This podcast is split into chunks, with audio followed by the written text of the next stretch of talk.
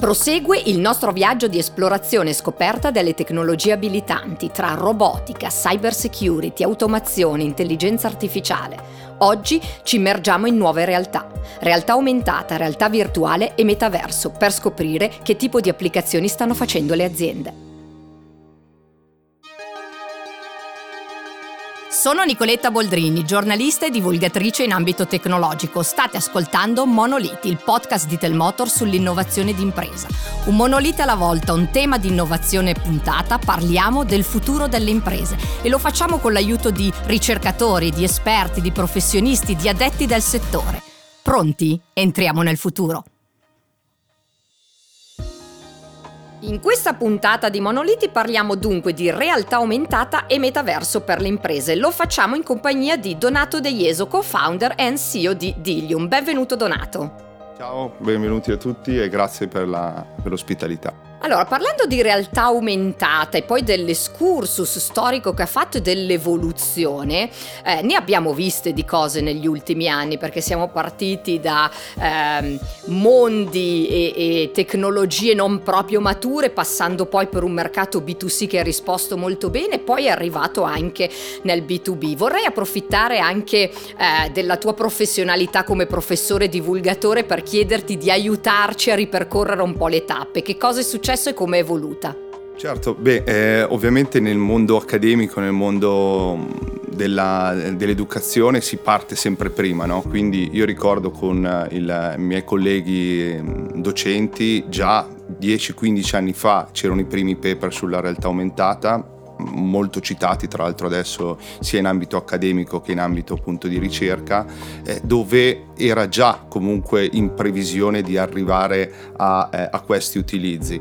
Il, eh, tutto il percorso comunque ha fatto sì che oggi ehm, non diventa più qualcosa di nice to have, no? cioè quindi di mi piacerebbe introdurre la realtà aumentata, la realtà virtuale, comunque queste tecnologie in ambito professionale, ma diventa quasi un must have, cioè devo necessariamente eh, metterle eh, mio, sui miei processi, nelle mie attività, eh, perché le tecnologie tecnologie sono mature. Ecco, quindi sicuramente la ricerca è quella che si basa eh, in tutta quella che è la curva di, di apprendimento, di studio, fino ad arrivare veramente oggi a qualcosa che devo necessariamente introdurre nei miei processi lavorativi. Ecco, visto questo imperativo, il devo introdurlo, entrando proprio nel mondo delle industrie, nel presente, tenendo conto quello che ci hai detto, comunque c'è stata un'evoluzione che ha permesso alle tecnologie di raggiungere un buon grado di maturità. In che modo vengono utilizzate oggi nell'ambito B2B da parte delle aziende? Come e per cosa? Beh, eh, sicuramente tutto l'ambito delle simulazioni, delle visualizzazioni, di tutti quelli che sono dei processi dove oggi magari c'è, una, c'è richiesta di eh, mettere mano a qualcosa. Eh, noi lo vediamo soprattutto quando c'è da fare del training, delle simulazioni dove eh, quando lo racconto, lo racconto tipo alla eh, Homer Simpson, no? Cioè non vado all'interno di una centrale, schiaccio pulsanti a caso, ma vado in qualche modo a simulare in un ambiente protetto tutti quelli che che sono i meccanismi tali da riprodurre una esperienza reale. Quindi questo sicuramente è uno dei vantaggi notevoli invece di andare a mettere eh, e mm, rendere a disposizione una macchina nel suo complesso difficile da trasportare, difficile da eh, riprodurre. Oggi con la virtualizzazione e la simulazione io posso avere quelli che vengono definiti digital twin, gemelli digitali, quindi apparecchiature, strumenti che mi permettono di fare una simulazione guidata e sicura dell'ambiente dove poi andrò ad operare. Non solo però training basato sulla simulazione, ma anche educazione e eh, soprattutto anche perché no farlo visualizzare al cliente.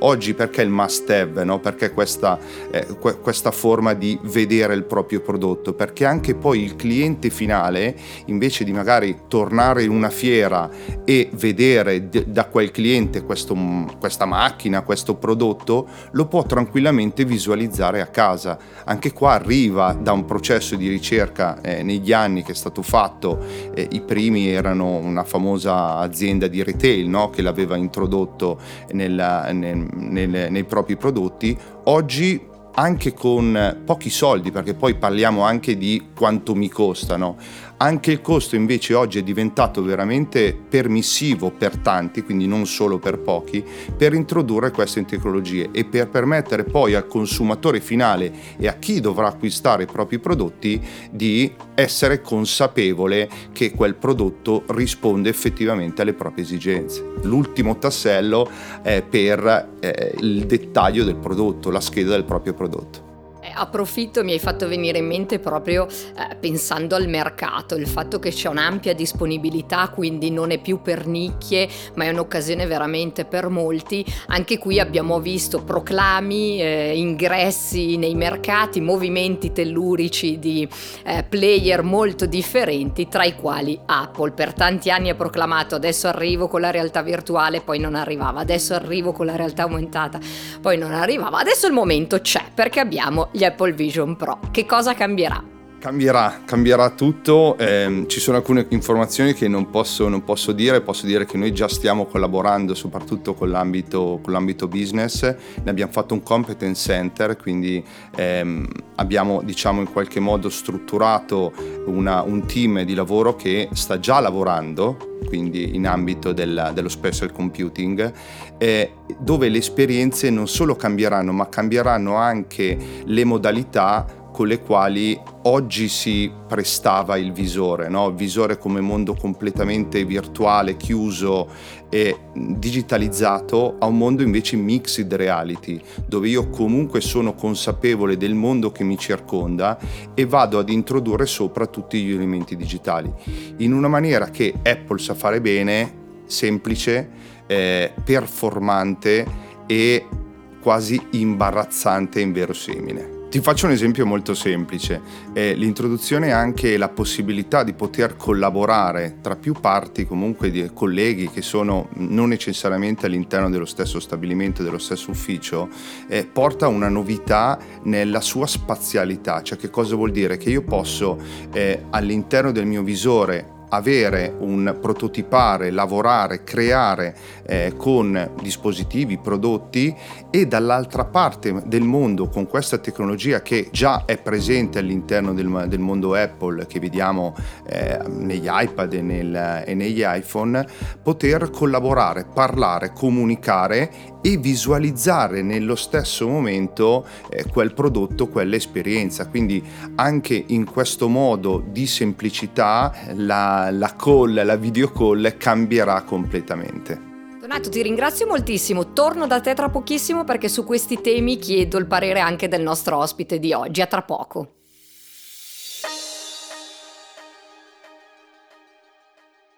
Ospite di questa puntata di Monoliti è Lorenzo Cappannari, CEO e founder di Another Reality. Benvenuto Lorenzo e voglio subito rompere il ghiaccio con te per entrare nel vivo di una questione che ha fatto molto parlare sui media, l'Apple Vision Pro, che ha avuto un impatto eh, non banale, molti dicono che sarà proprio addirittura l'elemento che farà da ponte e rivoluzionerà il mix tra realtà aumentata e realtà virtuale. Tu come la vedi? Che tipo di eh, impatto impatti e futuro ci dobbiamo attendere dal, dalla realtà virtuale?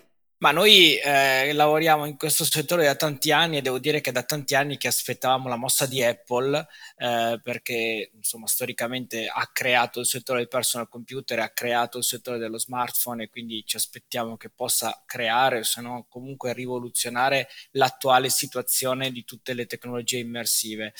E, è stato comunque una mossa interessante quella di Apple, quindi un, un, un device dal costo elevato, quindi chiaramente eh, con un target eh, relativo agli innovatori, ehm, che ha delle funzionalità estremamente evolute, ma che volontariamente Apple non ha svelato tutto insieme. La, la, presentazione del Vision Pro, anche perché appunto dobbiamo rifarci a quella in quanto il, dispo, il dispositivo non è ancora disponibile è stata quella di un dispositivo uh, che innanzitutto uh, non si è mai parlato di realtà virtuale quando in realtà è fondamentalmente un dispositivo di realtà virtuale, un dispositivo di realtà che permette di fare sia realtà aumentata che realtà virtuale, permette di fare tantissime cose, ma eh, non sono state tutte svelate da Apple in fase di presentazione.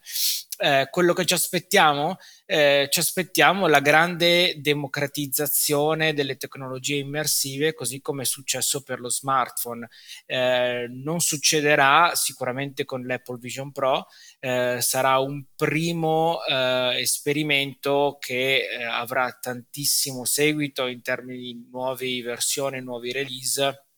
Credo che ci vorranno almeno 5-10 anni prima che eh, succeda quello che è successo con lo smartphone, ma eh, credo che eh, con altrettanta ragionevolezza la strada sia tracciata.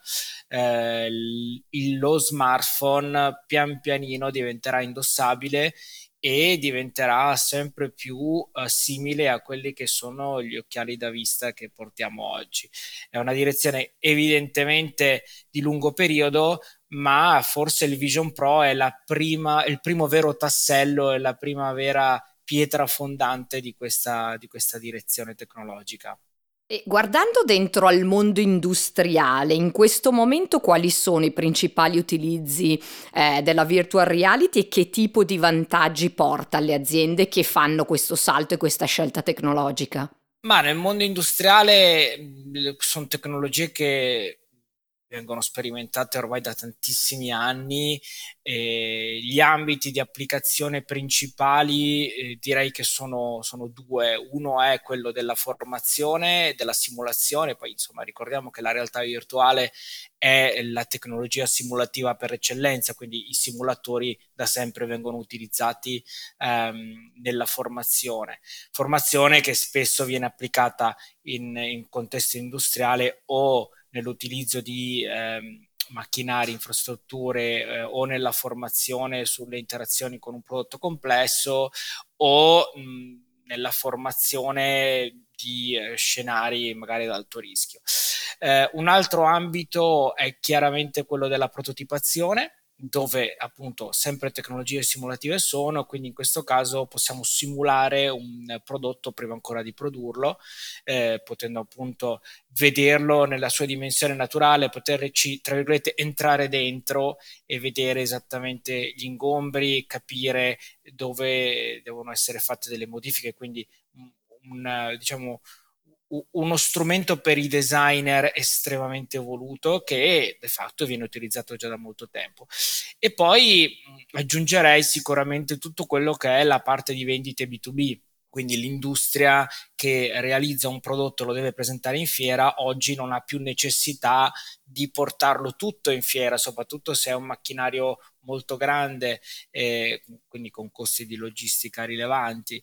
Eh, abbiamo visto che la smaterializzazione delle fiere in quanto tale eh, ancora diciamo non è successa e probabilmente non succederà a breve, c'è bisogno di ancora eh, qualche evoluzione tecnologica dei mondi virtuali per fare in modo che le fiere possano essere gestite tutte a distanza come nella realtà. Però sicuramente eh, già ancora prima del Covid ehm, in fiera molte industrie, molte aziende portavano utilizzando la realtà virtuale i loro prodotti, i loro cataloghi, ovviamente ottimizzando molto la logistica. Ecco, io a proposito di smaterializzazione e di eventi, so che l'8 e 9 novembre nell'Alliance Mico di Milano si terrà On Metaverse Summit, che è l'evento realizzato dalla tua Another Reality con Fiera Milano. Lasciami lanciare una provocazione, ha ancora senso parlare di metaverso? Molti eh, parlano ormai di inverno del metaverso, è davvero così o siamo invece davanti ad una nuova primavera? No, allora sicuramente eh, il metaverso in quanto tale, in quanto termine, è già, è già in disuso, quindi sì, possiamo dire ampiamente che parliamo di un inverno. Bisogna però capire che il metaverso eh, è una cosa di, diversa rispetto a quello che spesso eh, viene raccontato e che è stato raccontato nell'ultimo anno e mezzo. Eh, da una parte sì, vediamo questo mondo tridimensionale interattivo eh, completamente interoperabile, questo internet in 3D, ehm, molto spesso eh, la cui tecnologia abilitante è, è la blockchain. Ecco, in quel caso eh, forse il metaverso eh, è una tecnologia che ha ancora bisogno di qualche anno prima di maturare. Il metaverso però è anche un termine che raggruppa al suo interno tante tecnologie abilitanti che sono tutte mature e che stanno portando valore. E, quindi in questo senso parlare di inverno del metaverso è forse meno opportuno. Quindi se la parola probabilmente diventerà sempre meno utilizzata perché è stata annacquata no, da tante interpretazioni diverse, eh, le tecnologie che ne stanno alla base sono sicuramente le tecnologie alle quali bisogna guardare e che non sono assolutamente in disuso, anzi, quando parliamo di spatial computing, quindi computer che si diffonde, interagisce e, e con lo spazio che ci circonda, parliamo di metaverso, però è semplicemente un modo diverso di definirlo, parliamo quindi di realtà virtuale, parliamo di realtà aumentata, sono tecnologie abilitanti del metaverso. Quando parliamo di mondi virtuali, questi ambienti 3D all'interno del quale ci si muove con un avatar vero, ecco, questi mondi virtuali che spesso vengono definiti metaverso, in realtà altro non sono che il software che sta alla base del nuovo paradigma dello spatial computing. Quindi quando noi facciamo una simulazione in realtà virtuale, tutte le applicazioni di realtà virtuale, di realtà aumentata evolute utilizzano i mondi virtuali alla base per funzionare, quindi di fatto è come se utilizzassero la tecnologia abilitante del metaverso. Pertanto io non credo che il metaverso uh, sia, sia, in crisi, sicuramente è in crisi il termine, sicuramente la visione futuristica è qualcosa che ancora non c'è e che forse parlarne oggi è superfluo, focalizziamoci sulle tecnologie alla base e dove portano valore. In quel caso non stiamo parlando di un inverno, ma stiamo parlando di tecnologie che continuano a evolvere con una velocità disarmante, tanto è, tanto è vero che Apple stessa è entrato in questo settore e ormai eh, diciamo maniera abbastanza preponderante. Il Vision Pro ne è un esempio, ma ne è un esempio anche eh, tutto quello che Apple sta facendo. Apple, eh, i, tutti i nuovi dispositivi iPhone, tutti i nuovi Apple Watch stanno pian pianino integrando funzionalità e caratteristiche di spatial computing, quindi la direzione è chiaramente quella. Non la vogliamo chiamare metaverso? Bene così, però la tecnologia è quella. Certo, quindi tecnologia che avanza oltre gli hype mediatici. Lorenzo, ti ringrazio moltissimo per la tua testimonianza. Grazie, ci vediamo allora fisicamente all'Home Metaverse Summit. Grazie a te, a presto.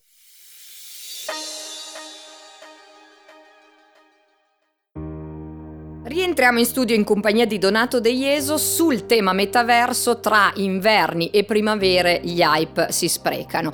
Ti chiedo la tua opinione perché so che c'è una frase celebre che ti ha reso famoso nell'ambiente. Il metaverso non esiste, quindi che cosa ci dobbiamo attendere?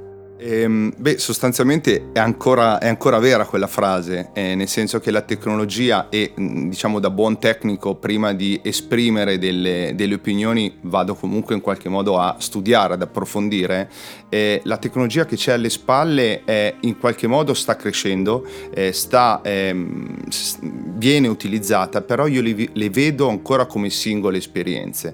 Parlare di web 3.0 eh, nel web eh, è comunque un una, una contestualizzazione di poter accedere a servizi eh, da qualsiasi dispositivo. Quindi banalmente oggi eh, se sto vivendo un'esperienza all'interno di un prodotto, di un visore di una determinata marca, eh, non è possibile andare a visualizzarlo da un'altra dispositivo da un'altra marca. Quindi che cosa succede? Succede che non possiamo parlare di web 3.0 quando le tecnologie abilitanti dietro non hanno questa interoperabilità, cioè questa connessione che io posso fare andare per vedere delle esperienze eh, da un dispositivo all'altro, cosa che invece ovviamente oggi eh, nell'ambito web, nell'ambito del sito, nell'ambito comunque della comunicazione, io posso accedere a queste informazioni da un telefonino eh, di una marca, di un sistema operativo, da un computer di un brand piuttosto che un altro. No? Quindi eh, è ancora molto presto, arriveremo eh, in, un, um, in futuro magari cercando in qualche modo, noi stiamo lavorando con il Politecnico di Milano dove proprio ci stiamo concentrando su queste tecnologie abilitanti proprio per arrivare no? a, ehm, a, vivere queste esperienze in una maniera condivisa. Non è ancora il caso, io preferisco ancora oggi non chiamarlo ok, in quel modo, ma eh, invece tornare su un termine di spazio computing che in qualche modo eh, farà molto più sentire rispetto ad altri annunci, ad altri hype, altre esperienze marketing che sono state fatte nel corso dei mesi scorsi. Dimenticandoci quindi allora di questi hype mediatici e del rumore che ruota attorno ad alcune parole, in attesa di capire come evolverà la tecnologia verso un'apertura, una collaboration e soprattutto un'interoperabilità forte fra sistemi, attendiamo che ci sia questa nuova evoluzione. Nel frattempo, Donato, ti ringrazio moltissimo per aver condiviso con noi le tue competenze e la tua esperienza. Grazie. Grazie a te, grazie a voi tutti e a presto.